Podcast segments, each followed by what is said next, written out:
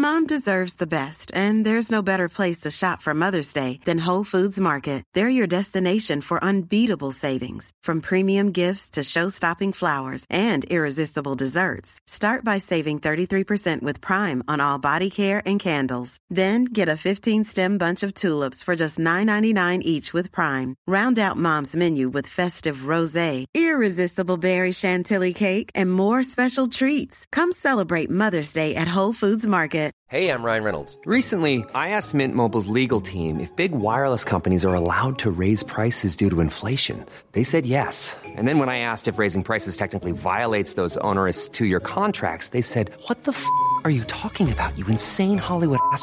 F- So to recap, we're cutting the price of Mint Unlimited from $30 a month to just $15 a month. Give it a try at mintmobile.com slash switch. $45 upfront for three months plus taxes and fees. Promo rate for new customers for limited time. Unlimited more than 40 gigabytes per month. Slows. Full terms at mintmobile.com. Hallå, Simon Gärdenfors här. Lite snabb reklam innan vi sätter igång med Arkivsamtal. Eh, ja, nästa vecka, då den 19 februari 2014, så kör jag ett uh, stand-up-set på Södra Sällskapet i Stockholm. Då kommer jag köra en 20 minuter ungefär. Så kom och kolla, det kommer bli skoj. Sen eh, två dagar senare, den 21 februari 2014, då kör jag också någon form av humor på Södra Sällskapet i Stockholm. På Pelles popshow. Då ska jag delta i en så kallad one-liner tävling. Eh, så det är lite annorlunda humor där. Men om ni vill eh, kolla på det så googla Södra Sällskapet eh, och kom dit. Så ses vi där. Nu kommer Arkivsamtal.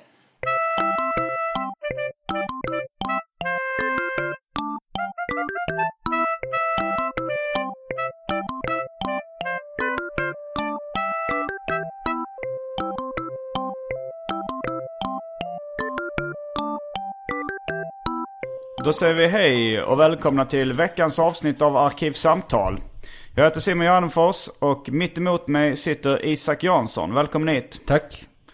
Eh, om du skulle presentera dig själv, vad tre skulle du ord. säga då? nej, nej du, får, du får välja antalet ord också. Du. Eh, ja, nej men ehm, jag är väl komiker egentligen. Det är väl yrkesmässigt. Mm. Eh, Privat. humanist. Nej.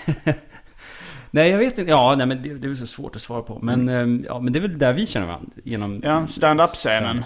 Mm. Som man kunna säga. Du, ehm, men du jobbar väl lite med tv också? Ja, ja, precis. Till och från. Ehm, skriver lite och... Eh, gjorde regi nyligen här på ett program som kommer i, i vår. Mm. På sexan. Eh, ja, jag gjorde ganska slapp research, men jag såg att det heter radiostyrd. Ja, precis. Mm. Man kanske, ja, precis. Jag borde vänta egentligen tills folk har sett det. Ofta så, du vet, med tv så är man med liksom i sluttexten väldigt snabbt sådär. Så Mm. Okej. folk vet oftast inte vad man jobbar med för program. Man, Nej. inte, man är lite insatt i tv-världen. Eh, så att jag kanske skulle låta bli att berätta vad jag jobbat med förrän efter det har sänts. Mm. Det kan, du, det kan du få göra om du vill.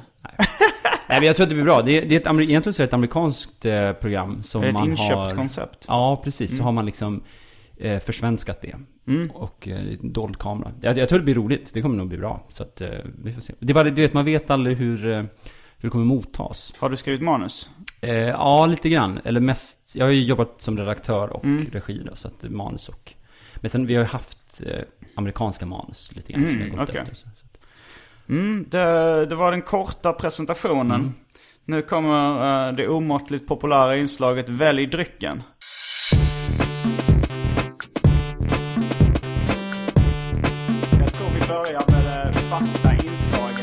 Inslaget Välj drycken!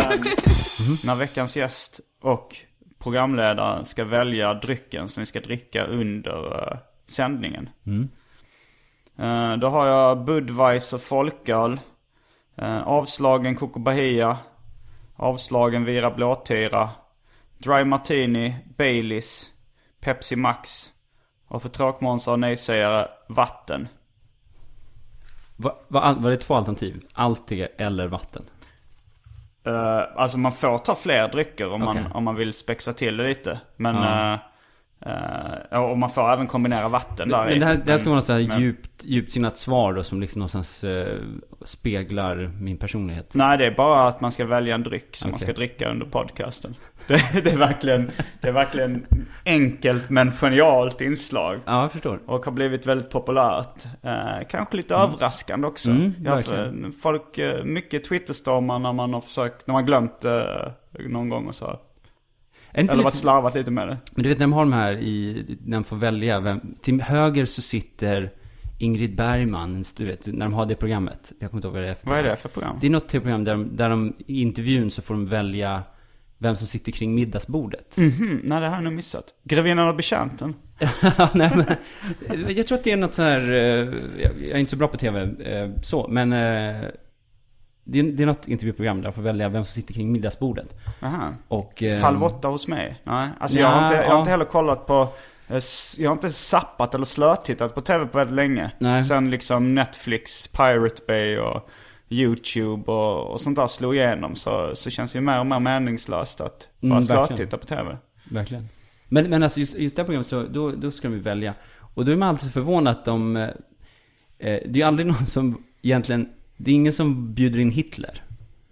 Men Jaha, man det, tänker det, får, ändå, det får vara påhittade personer. ja, döda personer. Men man Oj. tänker ändå så att, det, det är ju en människa som man egentligen, det skulle vara jävligt intressant att höra, alltså, jag vet att det här kan misstolkas som att jag är Ja, alltså slags det. Men du vet, man, mycket Hitler-skämt i den här podden. Eller Ja, mycket, okej, ja. Jag tror vi har många utläggningar om vad man eventuellt, vad Hitler skulle göra i olika situationer. What, what would Hitler do? Ja. borde man göra. Nej men, men så här, man vill ju ha någon sån, eller så här Fritz eller någon sån här, äh, alltså, eller vad heter han den här, äh, vad heter han? Eh, på D. Eh, någon... Ja, men du vet de här sjuk... Men, men alltså så här, för att någonstans, om man fick göra en, en, en påhittad middag. Mm. Är du inte rädd för att bli kompis med Josef Fritzl eller Idi Amin eller vem det var nu på det? Nej, det var sig på det. Ja, det är sant. Man kanske... man, de kan, man kan tycka de är trevliga. Det tycker man ju. Men de flesta eh, karismatiska personer som man pratar med ett tag. Ja. Då blir man ju så här. Man, man kanske hade fått en viss förståelse. det hade jag nog varit lite nervös inför. Man, man sitter och, och drar så här skämt med Hitler där. Det du gjorde plötsligt- var fel. Men Mm. eh, jag måste ändå säga att jag gillar dig. Vad, vad, vad kallar man en, du vet? Alla så högstadieminnen som väcks Mm. till liv. Men eh, jag, tar Baileys. Okej, då tar jag en uh, folköl Mm. av märket Budweiser. Och då är vi snacks tillbaks med drycken. Känd från Välj drycken-inslaget.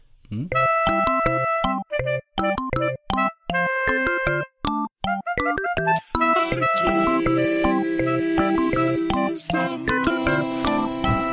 är vi tillbaks. eh, det var lite märkligt att du blev förvånad och sa ah, så man fick Baileys.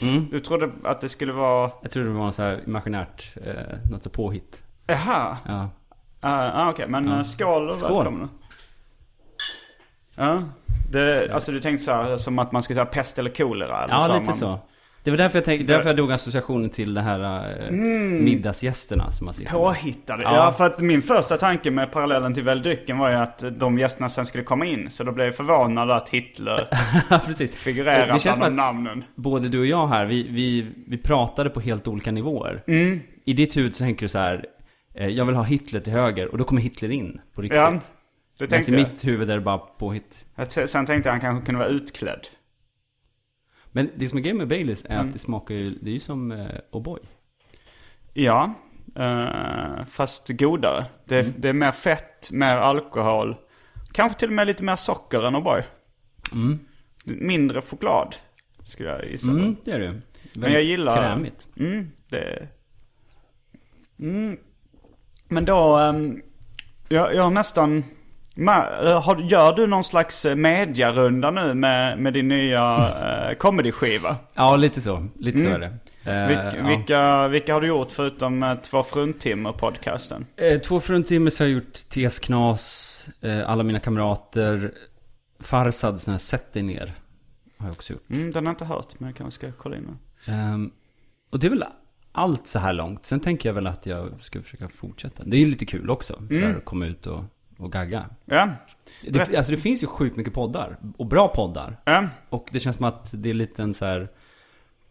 Eh, eller när man väl har gjort en podd så inser man inte hur mycket lyssnare som faktiskt finns i Nej. podden. Det finns jävligt mycket. Mm. Eh, men berätta lite om skivan. Vad, vad är det för någonting? Ja, nej, men det, är- det är min soloshow som heter Allt är floristernas fel som eh, jag släppte på Spotify. Mm. Eh, så släppte den i... Eh, ja, det var ju alldeles här i årsskiftet egentligen. Så det är stand-up comedy inspelat uh, ljudmässigt. Mm. Inspelat i Lund, då, på Lunds humorfestival. Mm. Eh, och... Eh, ja, det, alltså det, det är mest bara... Alltså det är, jag gillar ju att lyssna på stand-up på Spotify. Mm. Vilka komiker har uh, plattor där? Eh, typ alla amerikanska, men inga svenska nästan. Jag är, Mm. Det är bara jag och Branne faktiskt, så här långt. Jag trodde Magnus hade en skiva, men han har ingen skiva. Du är Magnus med Magnus Betnér. Mm. Uh, Jag, jag har inte kommit till Betty. Aron Flam och Ola Söderholm höll på. Jag såg deras liveshow när Mm. de spelade in någonting som de hade tänkt slänga upp som skiva på, Ja, på jag, jag tror de ska också göra det. Alltså min, min tanke är lite, jag hoppas att fler komiker hakar på och lägger upp skivor på Spotify så att eh, För då hamnar man ju på related artists. Och Mm. då kommer det vara skithäftigt så man, man går in och lyssnar på min skiva Mm. Så kommer man kunna hitta till Arons och sen vidare till Brannes och, och så vidare. Och så vidare. Så här. Och det, det vore en rätt kul ehm, eh, sätt att nå ut med stand-up förbi den här mainstream eh, Det som går på tv Mm. så att säga. Absolut. Um, ja, jag, det, jag får väl göra det någon gång också, men jag har bara hållit på med i tio månader nu med stand-up. Kanske lite Mm. Men tidigt. du har, du har gjort jättemycket. Eller det känns Mycket stand-up, många ja. gig ja. Ja, det har jag gjort. Men eh, jag började eh, förra våren. Mm. Snart ett år är jag uppe i. Men, eh, men du har hållit på länge. Ja, sju år tror jag. Sju bast. Ja, sen 2006. Jag har hållit på lika länge som, eller 2007, det beror på hur man räknar lite grann. Men jag har hållit på lika länge som Soran. Oj. Rätt bra eh, måttstock. Men jag har sett... eh, eh, det, jag måste ju bara berätta för lyssnarna också att, eh, att du är en väldigt bra komiker. Väldigt skojig. Och jag, jag tror nästan aldrig jag har sett... Alltså en gång jag såg, jag såg något gig av dig på, där jag också körde på eh, Södra Sällskapet. Och då kände jag så här, fan det gick bra för mig, det var en bra publik. Men sen kom du upp och körde ditt gig. Och jag har nästan aldrig sett det gå bättre för någon komiker någonsin. Alltså så här, publiken verkligen så här vred sig och skrek och grät av skratt. Ja, just, det var en jättekul kväll. Ja. Det var roligt den kvällen också för då hade jag bjudit med alla från produktionen.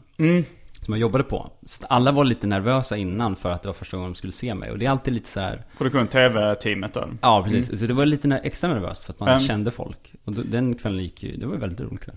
Ja, men eh, hur, alltså, var det, hur var det för dig i början? Tog det lång tid för dig att komma till den nivån där du nästan liksom får folk att kvävas av skratt? Ja, ja faktiskt. Alltså jag var rätt dålig i början. Eller, Mm. jag, jag tycker det. Ehm, jag, jag tycker fortfarande inte att jag har nått någon slags peak. Jag tror att jag fortsätter utvecklas. Mm. Eh, och det är väl egentligen en förutsättning för att man ska kunna bli eh, bra och intressant. Att man hela tiden utvecklas liksom. Det är de som stagnerar som blir dåliga liksom. Ja, såklart. Nästan. Men, men eh, alltså jag, när jag började så körde jag någon slags konstig, lite mer eh, one-liner. Så lite deadpan, knasigt. Mm. Ja. Jag hade med mig någon bandspelare på scen. ah. Eh, som spelade, där hade jag spelat in eh, förklaringar till skämten. så, så att jag körde skämtet och så, så, så playade jag den här bandaren som bara Det roliga med det här skämtet är att bla bla. Och så var det så här ja, motsägelsefullt då. Men, eh, Och men det det, var är det- ganska, alltså deadpan är ganska långt ifrån eh, den stilen du har idag. Mm. Om vi ska förklara för lyssnarna vad deadpan är så är det det uttryckslösa ansiktet där man bara eh, säger skämten rakt upp och ner i stort sett. Mm. Men jag, men jag tror att jag, jag kom till en punkt där jag kände att eh, att jag körde väldigt mycket med så mikrofon på stativ och, och väldigt mycket så one-liner, alltså enskilda skämt. Sådär, väldigt knasiga, udda saker. Eh, och sen så kom jag till någon punkt där jag, eh, jag, jag blev så låst, jag kom ingen vart med den stilen på något vis. Det var Nej. inte riktigt min grej liksom. Och då började jag experimentera med att ha, hålla i mikrofonen istället. Och då fick jag mer rörlighet och då fick jag mer skratt också. Ja. Och så börjar man leka mer med, med röster och, ehm, eh, och alltså vara mer, mer teatral, eller mer Ja. animerad. Och då fick man ju ännu mer garv. Och så liksom fortsatte man med det också liksom fram och tillbaka. Eh, sen kanske man, jag kom till en punkt där det bara var blaj liksom. Där Mm. det bara var knäppa ansikten och så här, dumheter. Du försöker hitta en balans. Ja, jag tror det. Mm. Jag tror att kanske att jag har tagit lite grann ett steg tillbaka. Att det är lite mera tänkvärt nu. Mm. På ett sätt. Men ja, jag vet. Jag, alltså, jag, jag tänker lite grann att det får liksom bli som det blir. Jag såg det på, du var konferencier rätt länge också på Big Ben. Ett tag innan jag började med stand-up så gick jag och kollade rätt mycket. Då tyckte jag att man såg det. Det kanske var under en viss period du var där men. Men eh, var det ett bra sätt kände du att liksom öva upp? Ja, det är ju jättebra. Alltså det är så nyttigt att konfa. Mm. För att man får verkligen träna sig på att eh, Alltså Att spela på publikens villkor. Ja. Och lära känna publiken och förstå hur, vad de vill ha för någonting. Alltså för att som, Mm. som konferencier måste du hela tiden få publiken att känna sig trygg och få publiken att liksom ha roligt eller eh, förstå förutsättningar för humor. Mm. Medan om du går in som komiker så kör du ditt race i 10 minuter. Ja. Eller 15 eller vad det är för något. Men som, som konfa måste du vinna deras förtroende. Och Mm. bibehålla det. Det är nästan viktigare som konfa att man är trygg Mm. än rolig egentligen. Ja. Och det, det var... Det, är bra träning att, att vara konfa. Det är svårt också. Mm. Ja, jag, jag har testat det några gånger. Det, det, det kan vara rätt kul. När, det är ett bra sätt att öva på publiksnack tycker jag. Liksom. Eh, och det är ett bra sätt också att bli mer avslappnad på scenen tycker jag. Men på ett sätt känns det ibland skönt att inte ha det här kravet att vara världens roligaste också. För det behöver man inte vara. Men hur lång är din eh, den showen, uh, Allt är floristens fel? Den, den är en timme. Den, den på Spotify är 55 minuter, äh, 50 minuter. För att den... Det är en festivalversion så att den är lite kortare. Var, var det stor skillnad att göra, alltså så här, och jobba med dramaturgin i ett långt sätt än i ett så här, om man kör en fem minuters kvartgig? Mm, ja, jo, alltså så är det ju. Allt över typ 10 minuter så måste man börja tänka lite dramaturgi. Är det, är det samma dramaturgi som en klassiska långfilm? Att man ska ha eh, valen? Just det. Eller vad, heter det kallas. Den liggande valfisken, heter det Ja. så? Det är alltså, man börjar hyfsat högt och sen så går man ner, eh, sänker man liksom tempot lite mot mitten och sen slutar man högt också. Eh, skulle Ja. du säga att det är samma kurva? i- Ja, lite lite, så var det nog med den här showen ändå. Det, det blev så ganska naturligt. Jag har ju lagt in vissa delar i showen som är lite mer kanske mindre så här garviga. Fast det finns inte den här klassiska svenska standardmodellen från 00-talet med 10 minuters eh, s, eh, liksom tra, tragik. Mhm, nej, i, i showen menar Mm. du? Eller? Nej, nej det finns det. finns egentligen inget tragik i min show. Jag tycker Nej. sånt är lite... Men det är ju något såhär Jonas Gardell... Eh, Ja, han har ju tagit på sig äran i alla fall för den, den uppfinningen. Ja, Sen verkligen. är frågan ifall det är sant eller inte, det vet inte jag. Eh, Och Men- det, ofta känns det så krystat. Det känns som att Mm. folk så här, verkligen här, okej, hur- vad, ska jag, jag måste ha smärta, äh, svärta, vad, vad tar jag då? Uh, Jag hörde att David Batra här satte sig på en stol i 10 minuter och pratade om sin tinnitus. Mm. För att han ville ha något seriöst. Alltså i en så här postironisk synvinkel är det ju svinkul. Men Ja. jag kan tänka mig bara, att det bara kändes dumt när man såg det. På, om man, jag har inte sett det själv, jag har bara hört Ja, men, ibland så blir det, så, det, det känns så jäkla sökt Ja. oftast. När, när man verkligen så här typ sänker ljuset lite grann. Och du vet, man stannar upp, gärna en ensam spot och man går och sätter sig och börjar så här prata väldigt långt. Ja, första gången jag såg det var nog i Henrik Schyfferts uh, 90s försvarstal. Men då tyckte jag det kändes som ett fräscht fenomen. Mm. Ja, Det hade verkligen. inte jag Ja. sett innan. Så är det verkligen. Eh, Men sen när man, sen kanske också när man fått en, en titt bakom draperierna så har man insett att det är liksom något av ett billigt knep nästan. Mm.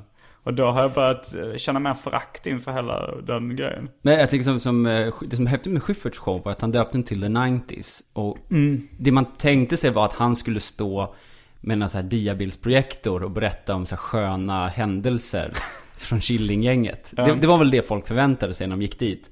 att han skulle typ spela skivor eller något sånt där.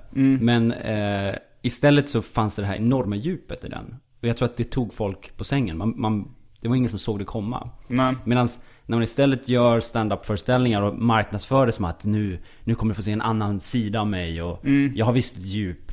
Då är det tvärtom, att folk går dit och bara, det här var inte så djupt. Eller Nej. vad fan, varför, varför berättar de det här på en scen? Få oss att skratta istället. Ja. Jag. Ja, det, jag tycker det är ganska intressant.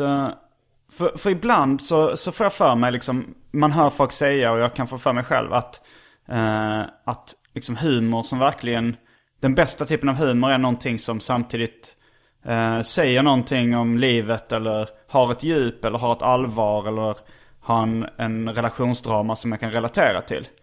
Men sen så ibland så mm, har jag sett eh, Titta vi flyger. Där de bara kör slappa eh, slapstick-skämt och roliga grejer. Och, och liksom det är svinkul hela tiden. Och sen tänker jag, fan det är så här humor ska göras. Åt helvete med, med djup och, och budskap. Men jag kan vara kluven där. Men jag, jag tror att André Wikström hade en så jäkla fin... Alltså för man ser ju ner på komiker som bara kör lätta skämt. Eller så här, sånt som bara är roligt. Det, det finns Ja, det finns sån... en allmän uppfattning som är sån. Ja, att, att det är lite finare att ha lite djup. Gärna Mm. satir. Det ska vara någonting så här lite mer mörkare. Mm. Då är det fint. Kiss och bajs, prutt, ordvitsar. Mm. Det är liksom... Det är inte okej. Ja, Jag, jag tycker att uh, Kiss och bajs är roligt men ordvitsar har jag, är lite allergisk mot. Det är för att ordvitsar är ju snäppet värre än kiss och bajshumor. men, men, men jag- jag tror att Andrea Wikström sa en jätte... Han sa en grej förut där han, han... Vi pratade om det tidigare. Då sa han det att han... eh, Han menar på det här med att... När man kommer in och sätter sig i en mörk lokal. Man, man, man tar en öl och så tittar man på en timmes lång stand-up show. Mm. Och man bara skrattar. Man har fokus helt och hållet på komikern. Man skrattar. Man mår liksom jätte, jättebra. Man frigör alla de här, vad heter det, endorfinerna eller vad det nu är för någonting man frigör. Eh, och man bara glömmer bort världen utanför. Alltså fatta vilken jäkla fröjd det måste vara för någon som kanske jobbar jättemycket stressad på jobbet. Har liksom fyra barn och du vet en man som inte bryr sig eller vad som nu, vad det nu kan vara. Eh, alltså det är ganska, man underskattar hur viktigt det är för folk att bara få skratta och ha kul. Den så att- kallad verklighetsflykt. Ja, men lite Fast i och för så. sig- I och för sig all underhållning är ju på något sätt verklighetsflykt. Även om du kollar på en eh, spännande dramaserie eller något Mm. sånt så är det ju att du kan få glömma din verklighet. För Ja, verkligen. Men, men alltså just det här att det finns, alltså det finns något väldigt fint i att få... Nu kom posten. Ah. Jag lät bara som ett reklamblad. Men fortsätt. Nej men att, att det- det finns något väldigt fint i att få, få bara liksom få rymma lite grann och få skratta i, i två timmar. Det, egentligen finns det ingen skillnad i, tycker jag, eh, fin och ful kultur på något vis. Nej. Det finns ingen skillnad på att ha något djupt budskap eller bara stå och dra pruttskämt. Det tycker jag.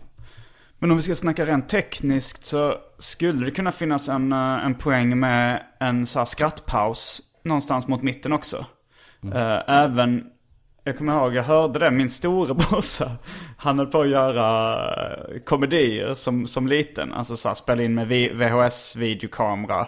Eh, och då så hade han hört att i Bröderna Marx-filmerna, då hade de typ en sån här kanske en dansscen i mitten där de bara, för att folk skulle pausa. För skra- om folk så hade skrattat i en timme eller en, eh, 40 minuter så behövde de en liten så här paus där de kunde bara säga, ah, men nu tittar vi på den här där de dansar eh, och sjunger. Och sen kommer de igång med liksom skrattfesten igen. Just det. Och då skulle han lägga in det, då gjorde han eh, någon slags splatterkomedier som var väldigt inspirerad av eh, Bad Taste och Brain Dead och de filmerna. Eh, men, men de, och då la de in en sån där, jag vet inte om det var en efterhandskonstruktion, att de hade en skrattpaus. För att det var, det var filmen Blood Trek Mission som den första hette. Den var extremt seg som det var. Det var väldigt glest mellan det roliga. Och sen kom det den här så kallade skrattpausen. där man skulle liksom få ta en paus från att skratta. Det är bara jätteroligt var att, tråkigt. att bara mitt i sitt gig bara Okej, nu tar vi en liten skrattpaus där så får ni vila upp er lite grann. Men, eh, men, så är, men så kanske tanken är inte lite... en, inte en, lite till. Nu kör vi igång. Okej, hörni.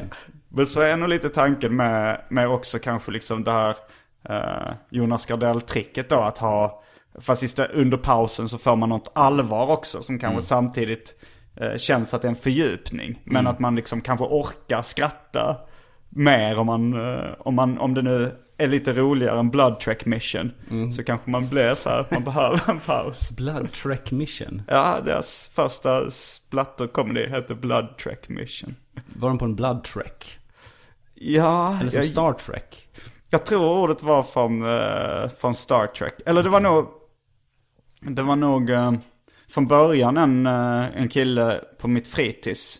som uh, heter Henrik Ekström. Vi tecknade serier redan då. Uh, superhjälteserier. Och då Henrik Ekström, han uh, höll på med en serietidning som hette Superhjälts Mission. det var ju dels då en missuppfattning av uh, superhjälte, ja. uh, superhjält. Men, sen, men jag visste inte vad mission betydde då. Så frågade honom så här, vad betyder mission? Sa han att det, det var lite svårt att förklara, han kunde inte riktigt förklara det. Och sen gick jag hem och frågade min pappa vad mission betyder. Så sa han, ja det betyder uppdrag. Och eh, så kom jag då till fritids nästa år och sa till Henrik Eriksson så här, eh, mission, det betyder uppdrag. Och då sa han, det låter ju skit, det är skitcoolt. så han, han, det var nog, han avslöjade då att han hade ljugit när han sa att det var svårt att förklara. Ja. Men, uh, men han var ändå nöjd med att det betyder uppdrag. Han har väl hört det någonstans. Det fanns ju Ninja Mission-filmen också som vi var rätt uh, inne på. Med Mats mm. Helge Olsson. Känner du till? Uh, mm, nej.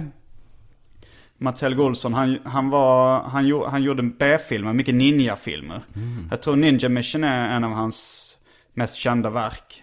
Alltså de, var, de inspelade i Helsingborg, många av dem, på, mm. på knackig engelska.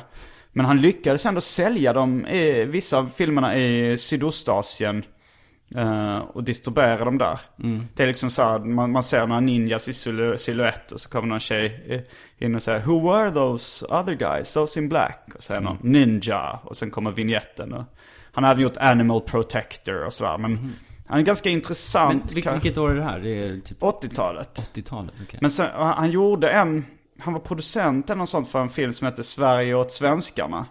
Med Per Oscarsson tror jag var med och, och gjorde den också. Som skulle vara någon vikingakomedi. Mm -hmm. Som jag försökt att titta på ja, men är så ja, ja, ja, fruktansvärt ja, ja. tråkig. Just det. Um, men, men sen blev han bankrutt och jagad av Skatteverket. Mm. Och idag är han uh, utanför, alltså så här, på flykt. Det, han är jagad av, alltså så han är, han är skyldig, han är, han är förlagd med näringsförbud och skyldig mm. miljoner liksom.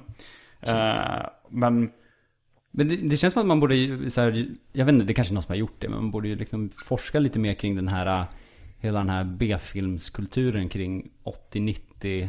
Ja, videovåldet. Ja, de här lite dåliga, vad heter den här? Jag tror det kom en dokumentär om Mats Helge Olsson som, som gick på SVT, mm. men som jag lyckades missa och som nu är helt omöjlig att få tag på. Okay.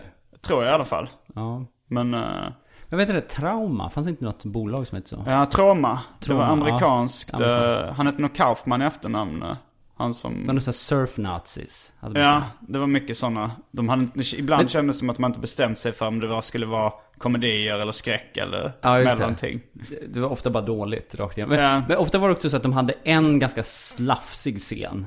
Ja. Som de trailade. Och det var mm. liksom det som kidsen pratade om på skolgården. Ja. Så här, du måste se den där filmen, den är helt, helt sjuk. De ja. kör en kopiator i röven på någon. Och så, bara, så tittar man på, sitter man liksom ja. betar igenom hela den här filmen bara för att se den här kopiatorn köras upp i röven på någon. Och så är den aldrig så spännande Nej, som... det är väldigt tråkigt ofta.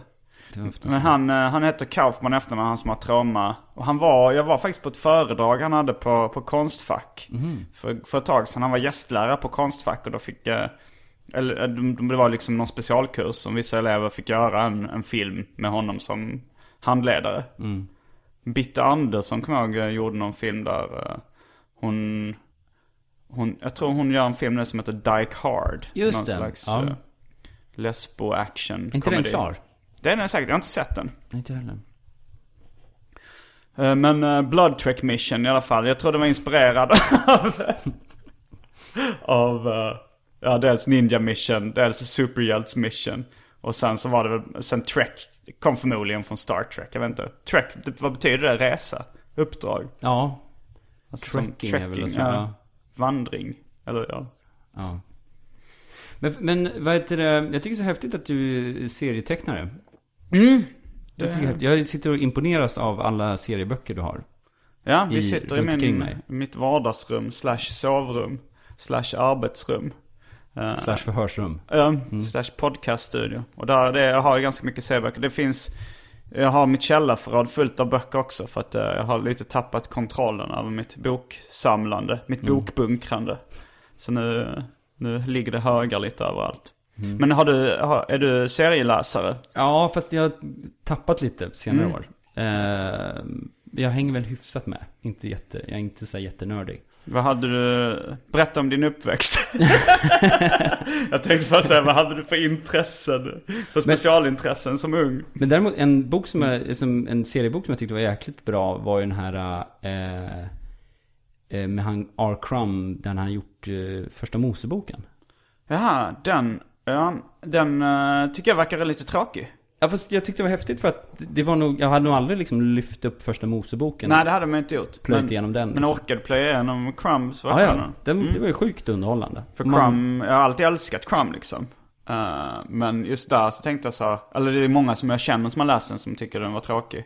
Och, eh, och lite den här skaparglädjen och liksom balla ur-faktorn som brukar finnas i Crumbs serie verkar ju saknas i den. Mm, ja så kanske det är. Jag, jag, jag vet bara att jag tyckte att det var...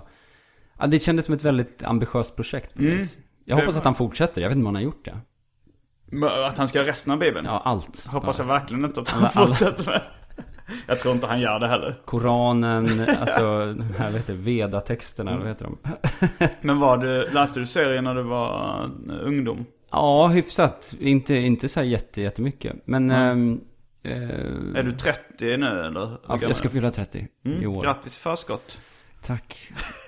Ång- ja, eller Har du ångest över det? Nej, jag har mest ångest för festen. 30-årsfesten. Jag, jag bygger upp väldigt mycket kring den. Jag, jag tror att jag har känt mig som 30 de senaste fyra åren. Mm. Du började känna dig 30 som 26 när Ja. du var över halva. Precis. Så det, var, det har inte varit någon större Men- övergång. Jag, jag hade aldrig någon mellanperiod. Jag var aldrig 25.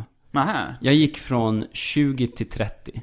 Okej. Det fanns inget mellan, mellansteg. Direkt från ungdom till gubbe. Du vet Laszlo, han som driver Mafia Comedy. Ja. Han brukar alltid håna mig för att jag såg ut att se ut att vara 12 år gammal. Mm. Så, så jättelänge så hånade folk mig för att jag såg så ung ut. Mm. Bara, ja, eh, en 13-åring på scen, sa ofta komiker som var upp innan Mm. mig. Det här är ju 2006, det är ju inte så länge sedan.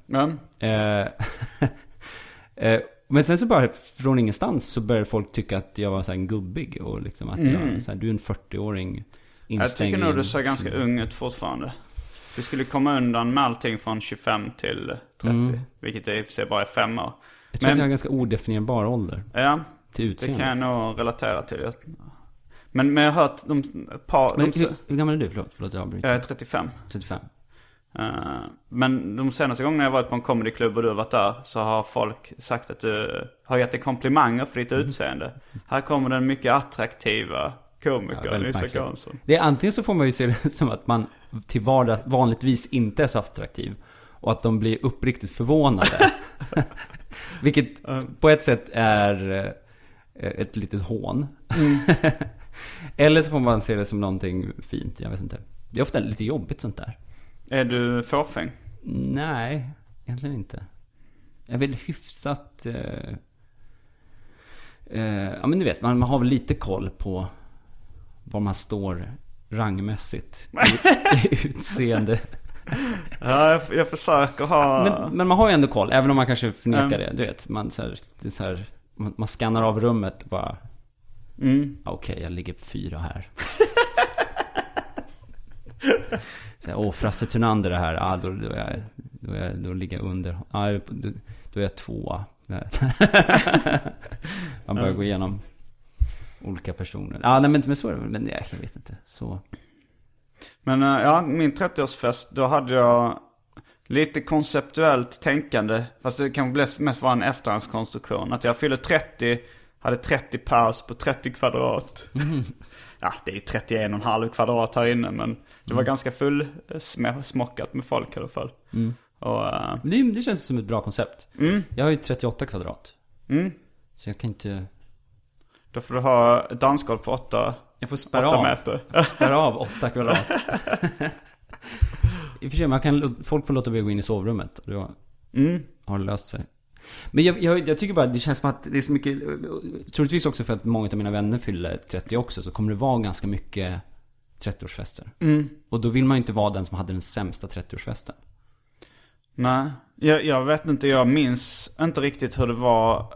Alltså jag tror inte så många av mina vänner som fyllde 30 hade fester. Okej. Och det är ganska mycket så som inte har fest eller av, av dem jag känner. Som aldrig har det i stort sett. Men du är uppvuxen i Falun eller hur? Ja, precis. Men jag är född i Stockholm, sen så uppväxt i Falun. Jag är liksom lite sådär, eh, vad ska jag säga, halv... Alltså jag, jag är ju mer dalmas än stockholmare, men mer stockholmare än dalmas. Det beror på vart jag är någonstans. Är jag uppe i Dalarna så är jag stockholmare, men när jag är här nere så är jag dalmas. Mm. Så att det är väldigt... Och jag vet att du har en bakgrund inom, uh, kallar man det estradpoesi? Mm. Eh, Poetry Slam. Jag började, Slam. det var egentligen där Ja. jag började. För jag, jag gick på folkhögskola i Katrineholm. Och, eh, och då var det några som började åka till Eskilstuna och köra Poetry Slam. Och så eh, någon gång så var jag med och tyckte det, ja men det skulle vara kul. Och så var jag med, det var så olika ronder då som man, man tävlar. Mm. Och så läste jag en väldigt så här, så här eh, djup eh, dikt som jag hade skrivit. Som handlade om någon slags tonårsförälskelse. Eh, och det gick så jävla dåligt. Jag fick typ sämst poäng i den här tävlingen. Och då så bytte jag strategi. För då hade jag någon gammal, jag höll på att skriva på en, eh, en föreställning med massa kortare sketcher. Och då hade jag skrivit lite monologer. Så du var redan inne i den kreativa svängen? Och skriva, det är inte bara vem som helst som sätter sig och skriver lite sketcher och monologer. Nej, nej, det är sant. Jag, jag, det har jag hållit på med ganska länge. Jag gjorde revyer redan när jag var 15. Oj. Ehm, men men då, då, då så, så var jag med och så bytte jag strategi. Så jag tog en sån här rolig monolog och så typ, fick jag högst poäng. Mm. Så blev det lite min grej när jag körde estradpoesi. Var att jag hade ganska roliga texter. Men man märker, det, det känns väl ganska symptomatiskt för de som är bra på estradpoesi att de är roliga. Mm, ja men lite så. Eller man måste ju ha någon slags komik i det. Annars så... Så egentligen så, det som är grejen med Poetry Slam var ju att man ska rymma allt på de där tre minuterna. Det ska vara djupt, det ska vara roligt, det ska vara fartfyllt, det ska vara välskrivet. Är det alltid tre minuter? Ja, det är ju så här tävlingsformatet. Men jag, jag tror det var en rätt bra så här plant, inte plantskola, men en bra, eh, bra ställe att träna på. Så, och det var först genom, genom att jag höll på med det som jag vågade sen köra stand-up. Jag hade nog aldrig vågat köra stand-up hade jag bara bott i Stockholm och fått för mig det. Ja, det är lite nervösare nästan för att då har man ju kravet, alltså då, då är det så tydligt när man misslyckas. Men ehm, vilka andra komiker kommer från uh, Poetry Slam-scenen? Amanda Lindholm vet jag Ja, just det. kommer därifrån. Finns det fler? Eh, jag vet att Anders Kjellin har hållit på lite grann. Han, har- han gör ju vissa dikter i sina... men han har nog inte tävlat i Poetry Slam så.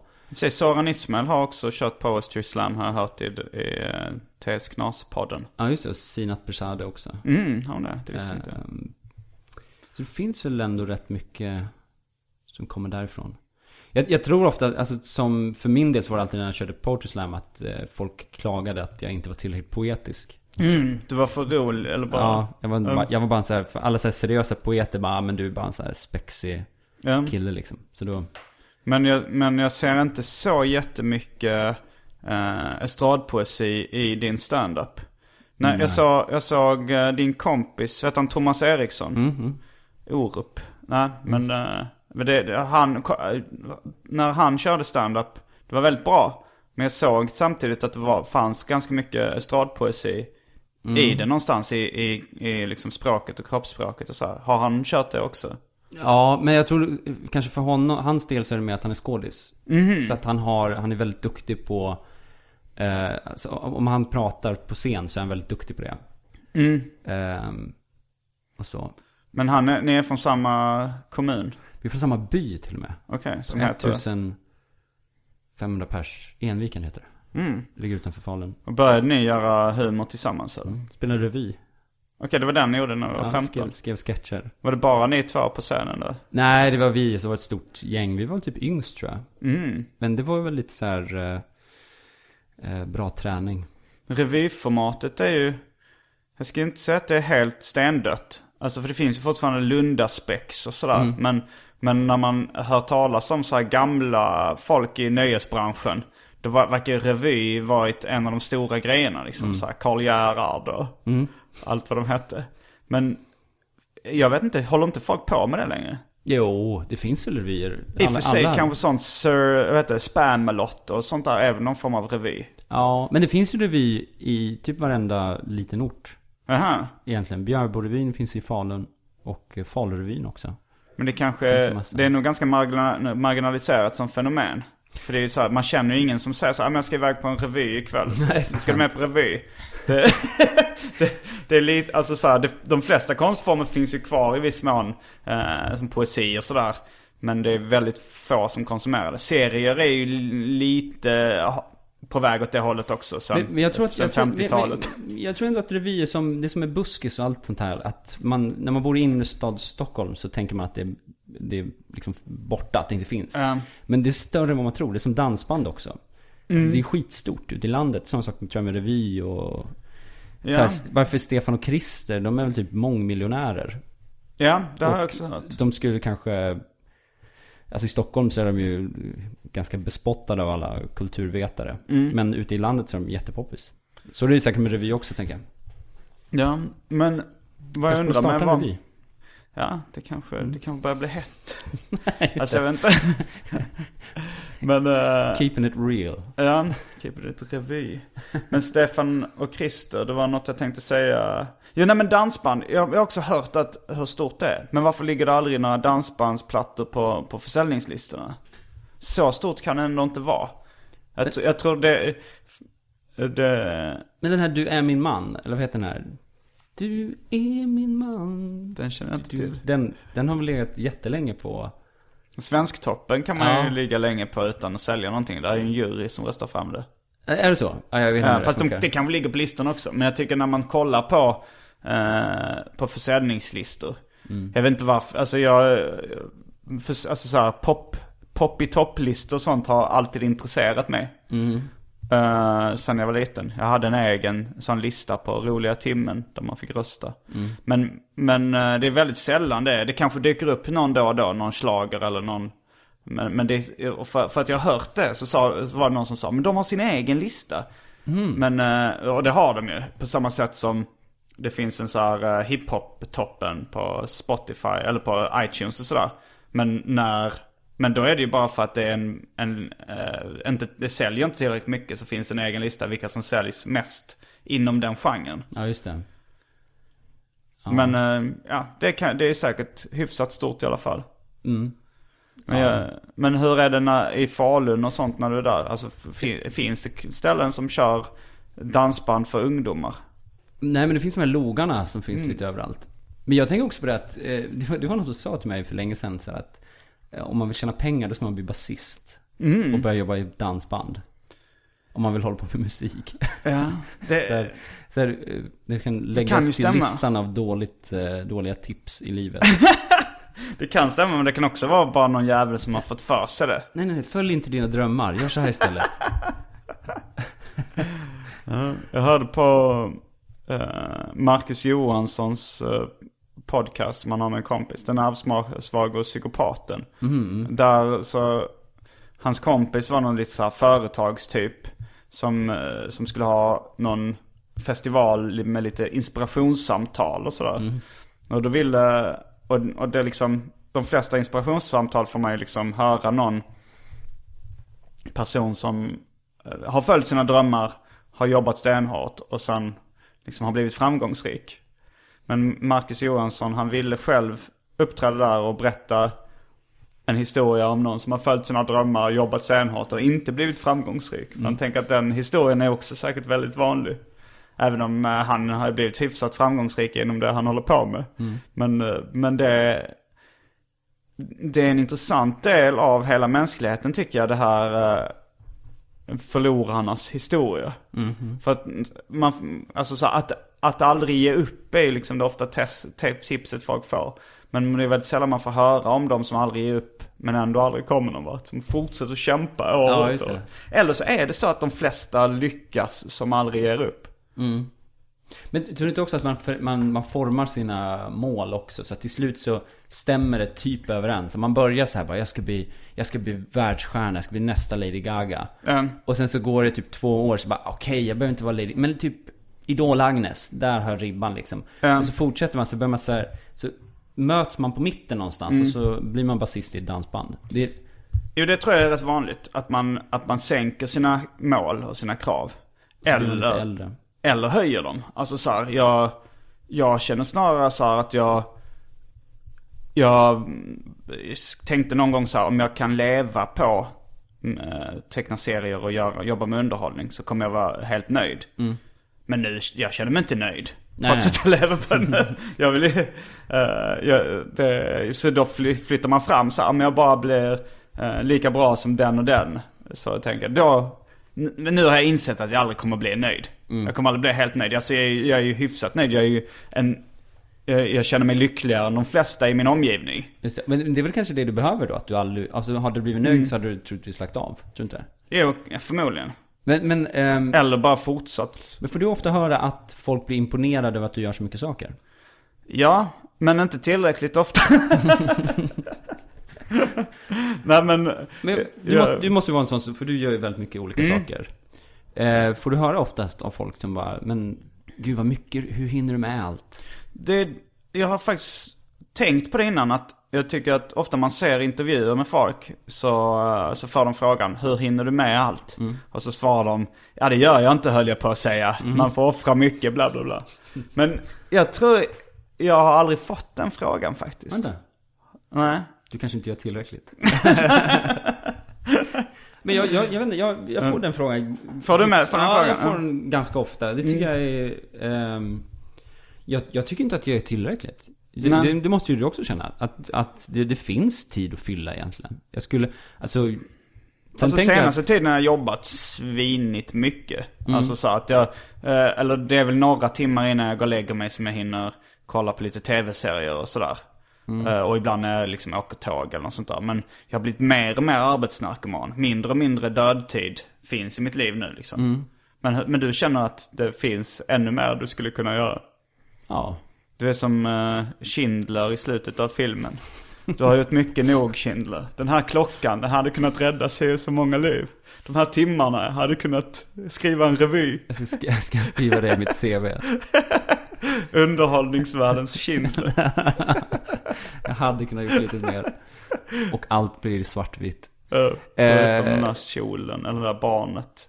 Som ska symbolisera individen i mitten Ja, av... just det. Ja. Det är väldigt kul Louis CK's material där om det här barnet som de plockar in. Det har jag missat. Vad är det för något? Ja, det, är, det är ett barn som, som i filmen står och skriker så här, i- så här Damn här, Jews, eller vad han skriver. Just, just att... Nej, hans att han- tv-serie i Louis. Ja, ja, någonstans. Han pratar om just hur att någon gång måste de ha haft en casting för den. Ja. Där de bjöd in liksom 20-30 små flickor som fick liksom stå där och skrika så här jättehemska saker. Och sen valde de ut en, den som var bäst. Alltså det är väldigt, eh, väldigt, väldigt roligt. Eh, Men, jag bara tänker, jag, jag, går, jag går väldigt upp och ner. Mm. För att eh, oftast, så, jag, jag tycker ofta med frilanslivet, att eh, jag planerar en massa saker Ja. eh, projekt och sånt. Och sen så börjar jag genomföra dem. Mm. Och så buntar alla dem ihop sig. Så under en period på kanske två, tre månader så jobbar jag jätte, jätteintensivt hela Ja. tiden. Springer mellan möten och bla bla bla. Och sen så tar allting slut. Och då medan jag håller på att jobba så intensivt, då hinner inte jag påbörja andra projekt. Ah. Och då sen när det tar slut så uppstår något enormt vakuum bara. Och då börjar jag planera upp en massa saker igen. Och sen så sitter jag där i skiten igen. Alltså jag har aldrig någon liksom så här stadig eh, arbets... Eh, Nej, det är nog den uh, lotten man får i nöjesbranschen. Att man, man får ingen st- stabilitet och ingen trygghet, inga garantier. Eh, men det känner jag också så här att man, jag kastar ut väldigt många wobblers och ser var det nappar någonstans. just det, ja. Så ibland kan man liksom lägga ut eh, 15 krokar. Och jag, jag kände någon, någon sommar så kände jag så här, oj, ifall alla de här projekten blir av. Då kommer jag eh, inte kunna klara av att göra det. Det kommer liksom...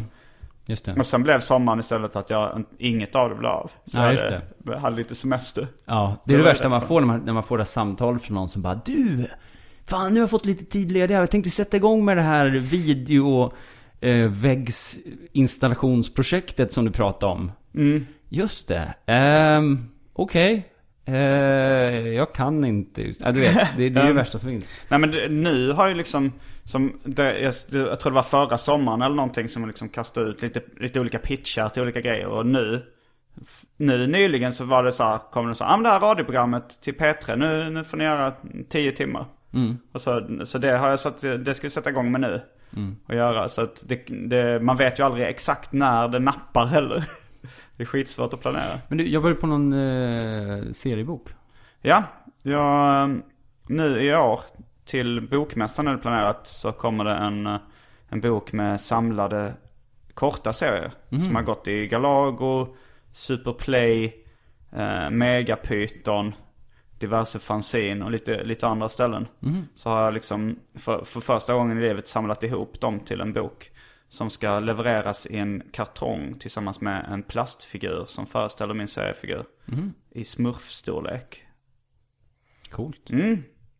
Så nu, eh, det jobbar jag lite med nu. Men det är ganska mer så här, typ s- eh, in grejer och färglägga lite Jag skickade förresten in eh, till Galago.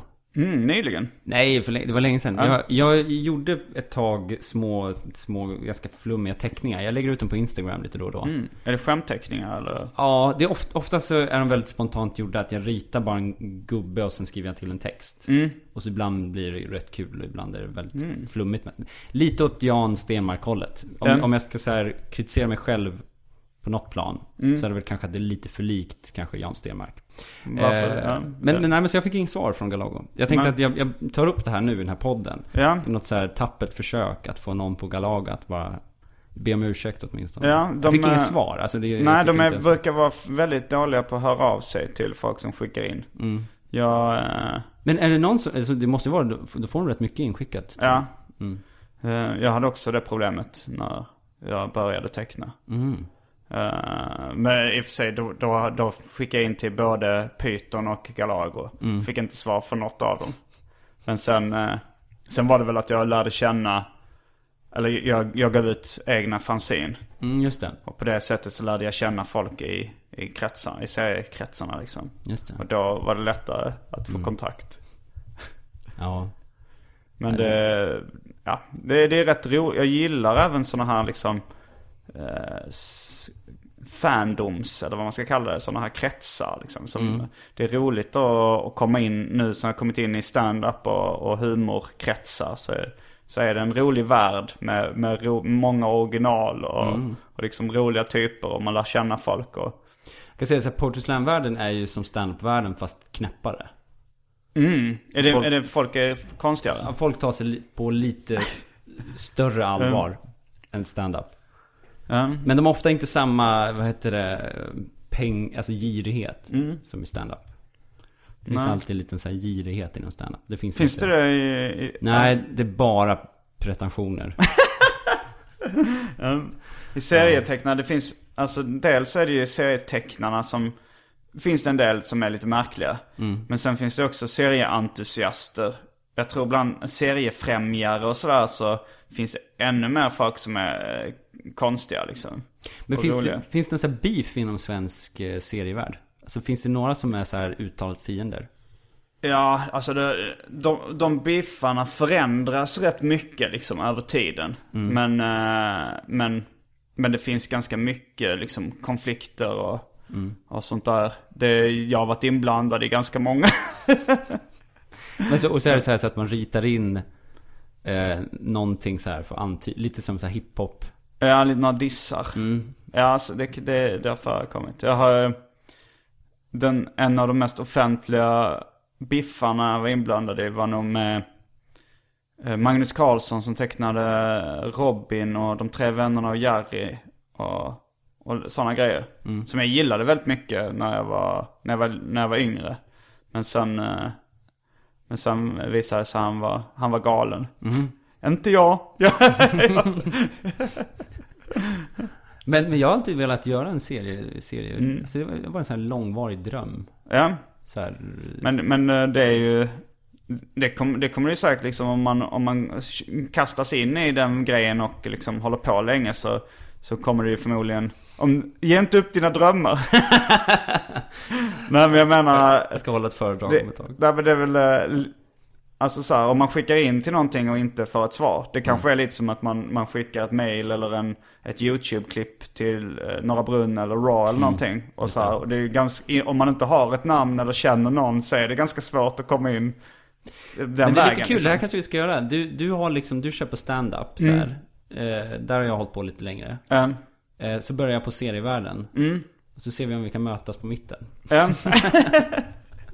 Men jag tror, är det inte det med serier också att det, det krävs så jävla mycket jävla anamma? Alltså det det det känns. Det är så här, rita fyra sidor kan ju vem som helst göra. Ja. Och rita 40 sidor. Det, då krävs det att man tror på sig själv på ett sätt Ja. som eh, är igen, alltså gränsfall till att man är lite galen. Jo.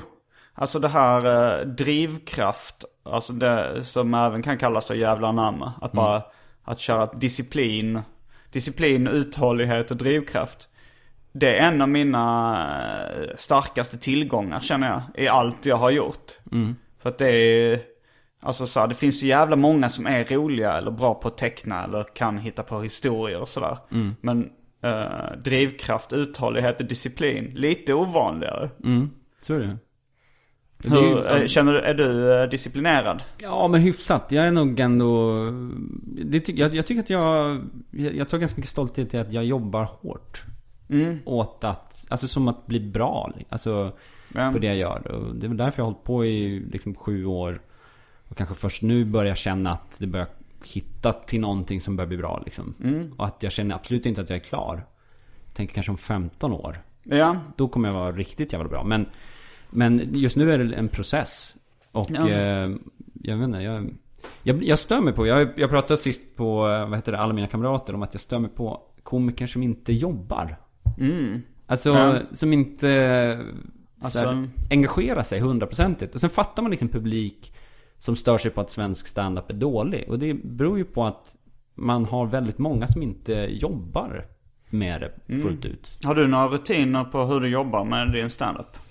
Eh, nej, egentligen inte. Men, att, men jag har i alla fall alltid, jag är alltid på väg någonstans. Jag har alltid nästa steg Mm. eh, ganska klart för mig vad jag, vill, vad jag vill någonstans. Och då jobbar man mot det. Mm. Eh, Jag tror det kommer, eh, alltså så här, svensk standup kommer bli bättre och bättre. Man ser väldigt många, det är väldigt många som börjar nu. Jag tror fenomenet podcasts har ganska mycket med det att göra också. Att folk lyssnar på podcasts eh, som drivs av många komiker som då berättar hur man gör i stort sett när man börjar med standup. Och man, mär- jag märker nu att jag har gått på de här gratisklubbarna ganska länge. Redan innan jag började med standup gick jag till Big Ben och Eh, och nu är det så sjukt mycket mer folk där än vad det var för bara några år sedan. ja, det, borde, alltså det går ju upp och ner där. Ja, det gör det jag har hållit på så länge så jag kan komma här som någon slags besserwisser. Men, ja, men, men som när, efter Björn slog igenom så blev det världens rush. Alltså då skulle alla hålla på med stand-up. Du då- Björn med Björn Gustafsson. Ja. Björne. Eh, nej men för då blev det verkligen, alltså det, det var ju så helt, det var ju sinnessjukt. Då skulle alla, då Var det det, när han varit med i Melodifestivalen eller? Ja, när han slog igenom. Och då var det väldigt mycket lyckosökare som tog sig till eh, stand-up-scenen och tänkte så här, nu ska jag bli lika stor som Björn om, ett, om ett halvår. Eh, och det var väldigt mycket sådana som fanns där ute. Var det många som körde samma stil som han? Ja, alltså ja. Men det var mycket unga killar vet jag som kom dit och var väldigt spexiga. Eh, till, till gratisklubbar, till Big Ben framförallt då. Eh, sen så tycker jag det som man märkte efter det var att de som höll sig kvar, de som verkligen ville köra stand på riktigt. De har ju fortsatt sen den tiden och börjar nu bli bra. Sen de här eh, galningarna försvann ju ganska snabbt. Eh, Finns väl en del galningar kvar? Ja, det finns verkligen. Det finns de galningar som kör på också. Men, men, att, eh, men sen så tycker jag att eh, det, det blev en rätt bra utveckling där. Att det, det, det sjönk nu. Nu kanske det är på väg upp igen. Det kanske är så. Eh, Jag, jag tycker det, alltså jag har fr- frågat folk också, både liksom publik, eller snackat med, man snackar ibland med folk som går och kollar, och ibland med komiker. Och det är väldigt många som har hört på TS Knas podcasten eller, eller Värvet eller sådär. Och Just blir det. intresserade av stand-up den vägen. Kanske till och med någon som har hört Arkivsamtal. Det, det vet man aldrig. Men min förhoppning är ju lite grann, jag tror att eh, det finns ju en, en ny generation av riktigt bra komiker som börjar komma upp.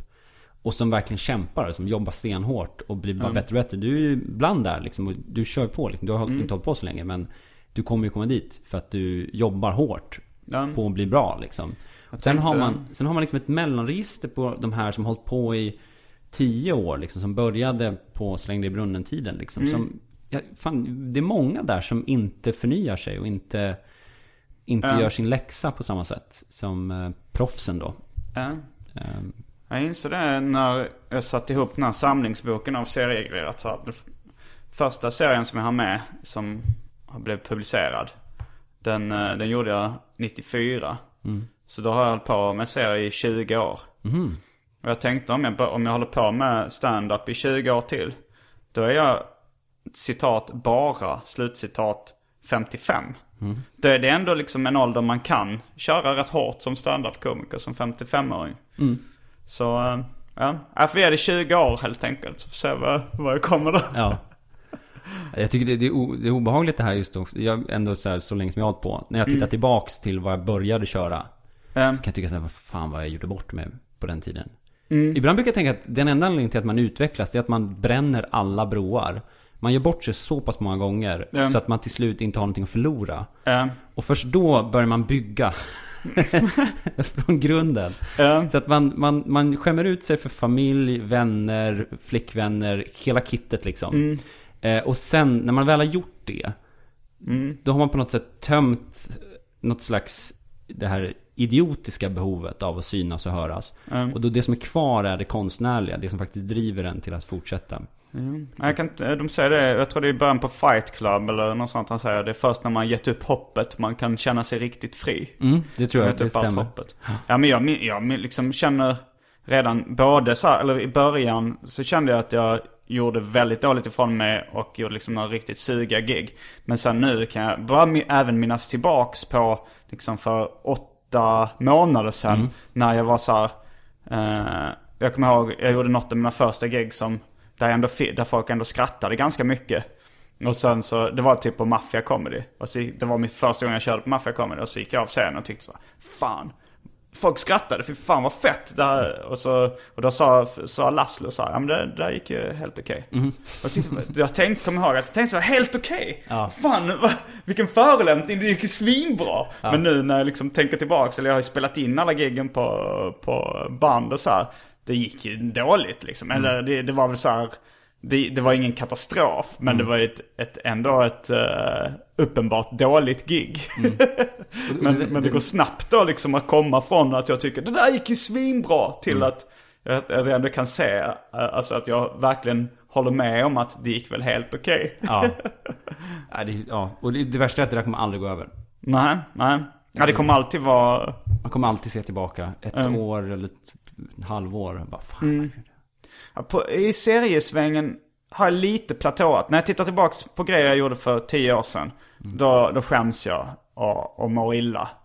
Men nu har jag ändå, kan jag kolla tillbaka på grejer jag gjorde för fem år sedan och ändå känna att det var bra. Ja, ja, just det. För att jag har hållit på i, då, då, då hade jag ändå hållit på i 15 år. Men man kanske förlänger bara den här, du vet den här eh, tiden då till ens senaste misslyckande. Det är den man hela tiden Ehm, skjuter ifrån sig lite mer. Det tar, eh, alltså att man, man skäms inte för det man gjorde för en vecka sedan. Nej. Utan man skäms för det man gjorde för, det är kanske det som liksom krävs efter 15 år. Jo. Ja, sen så kan jag kolla tillbaka till vissa tidiga grejer mm, som jag känner har en viss charm eller är roliga. Eh, Men det kanske är också lite på, på grund av ren slump och ren statistik. Att man får till ett guldkorn ibland liksom. Och ibland är man, man, när man experimenterar, då tycker jag oftast man misslyckas i de flesta fall. Men det är ofta, ofta då också man kan lyckas bara eh, på, som liksom någon slags misslyckat ex- experiment få superkrafter. Ja. Det är intressanta jämförelser. För jag kan tycka, alltså så här, det går väl lite trender också som man kan jämföra med seriebranschen. Men så här, det finns ju någon, har funnits någon slags ganska stark självbiografisk trend inom stand-up också. Och, om man jämför Louis CK som är liksom den här tidens stjärna med Jerry Seinfeld. Så berättar, är lite mer självutlämnande.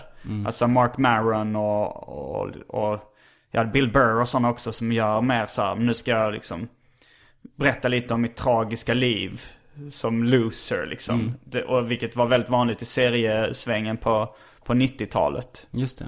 Eh, och, och, och tidigare kanske bara snabba gags har också varit vanligt i både serier och uh, stand-up också. Just det. Men vart är serierna på väg nu då? Det har varit, eh, politisk satir har varit den senaste eh, stora trenden i Sverige.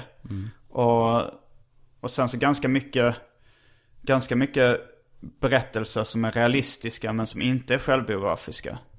Om man tänker eh, Henrik Bomanders eh, eh, senaste bok Smålands mörker. Som är liksom en allvarlig eh, skildring av en, av en person men som, som, inte, som inte då är nödvändigtvis, det är inte uttalat självbiografiskt. Eller det är, det är, han lever inte ett sånt liv heller. Nej, just det. Men eh, sen så har det kommit, det, det har ju vidgats lite, journalistiska serier har funnits lite i USA ett tag. Eh, Joe Sack och sådär. Och Just det. matserier är det en, en liten trend med. Mhm. Eh, att folk i Sverige börjar läsa japanska matmanga och liknande.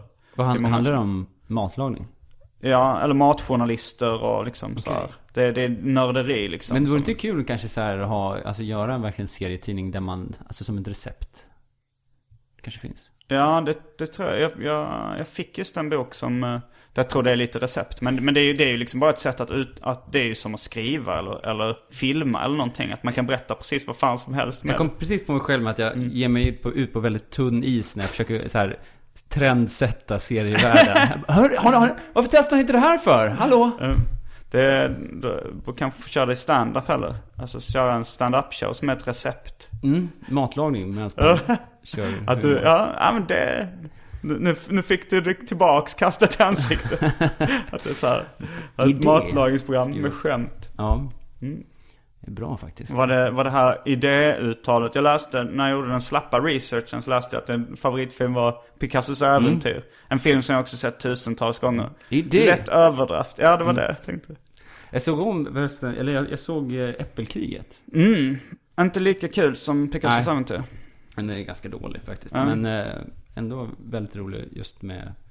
Det är så flummigt. Det känns som att man gör inte sån typ av film längre. Det är, så tråkigt. Som eh, Picassos äventyr. Ja, och alla de filmerna som är bara... De känns liksom galna och Ja. så här lekfulla på ett sätt som man inte gör.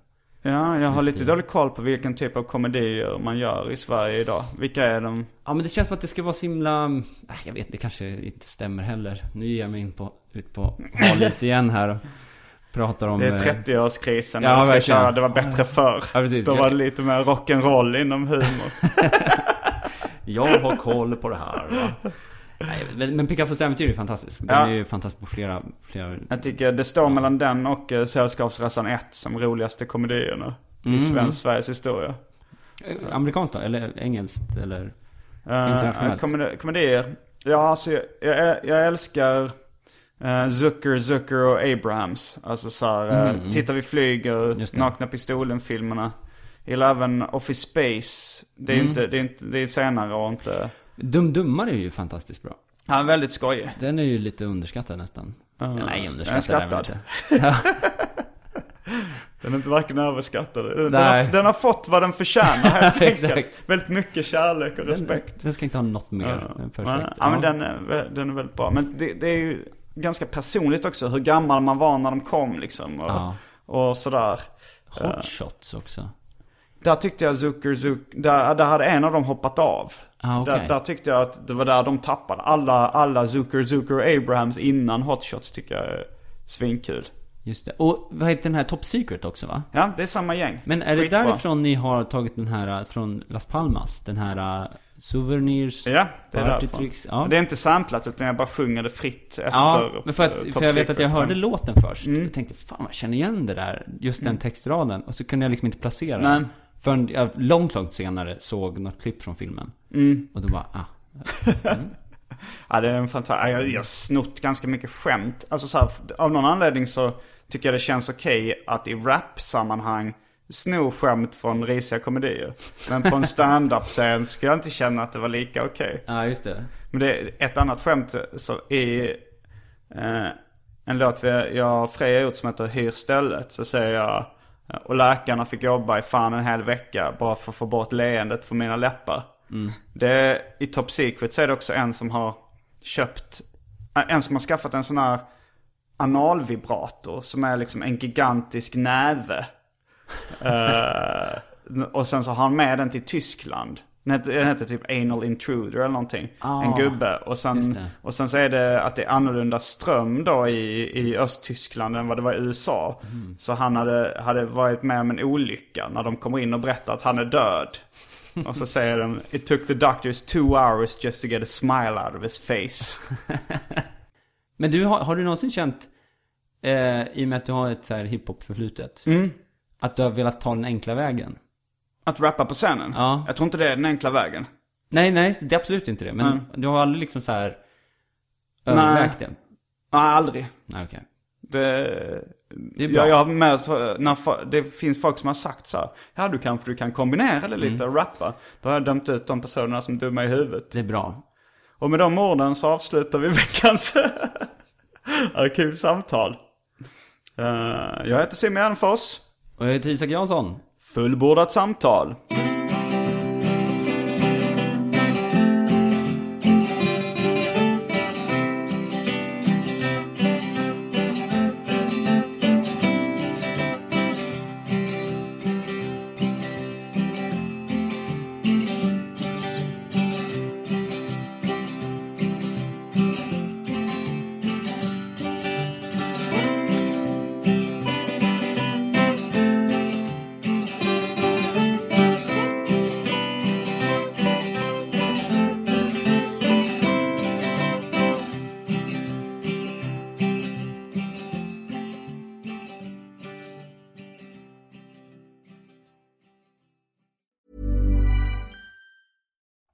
Paige DeSorbo from Giggly Squad. High quality fashion without the price tag. Say hello to Quince. I'm snagging high-end essentials like cozy cashmere sweaters, sleek leather jackets, fine jewelry, and so much more. With Quince being 50 to 80% less than similar brands. And they partner with factories that prioritize safe, ethical, and responsible manufacturing. I love that. Luxury quality within reach. Go to quince.com slash style to get free shipping and 365 day returns on your next order. Quince.com slash style.